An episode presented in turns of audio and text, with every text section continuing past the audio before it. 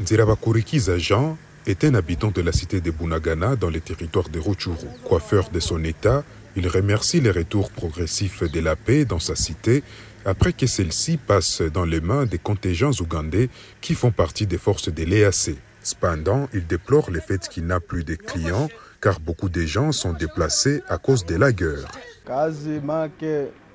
Depuis le début du déplacement de la population ici, les activités tournent au ralenti. Avant, nous avions un nombre élevé de clients qui variait entre 20 à 25 personnes. Mais aujourd'hui, nous ne recevons plus que 5 personnes par semaine.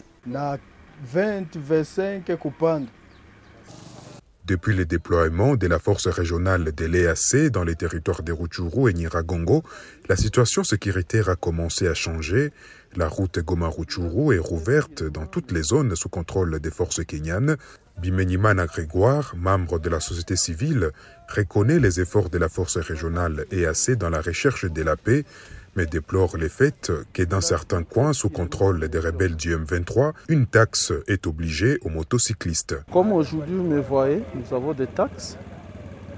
Les taxes que les M23 nous imposent quand nous circulons en route. Les activités sont toujours paralysées, vous voyez. Nous quittons Rutshuru, on n'arrive pas même à Goma. Les gens de Goma, les autos, les véhicules, tout ça, il ne peut pas piétiner à Goma les, les, les, qui quittent Rutshuru vers Goma.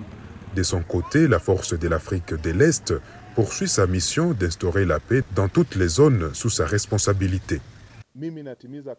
Moi, j'ai fait mon travail comme une force professionnelle. Je m'assure que je réalise ces quatre points que je viens de vous dire. D'abord, collaborer avec mes frères FRDC. Deuxième, instaurer une ligne, faciliter les agences humanitaires. Et enfin, le processus DDRCS.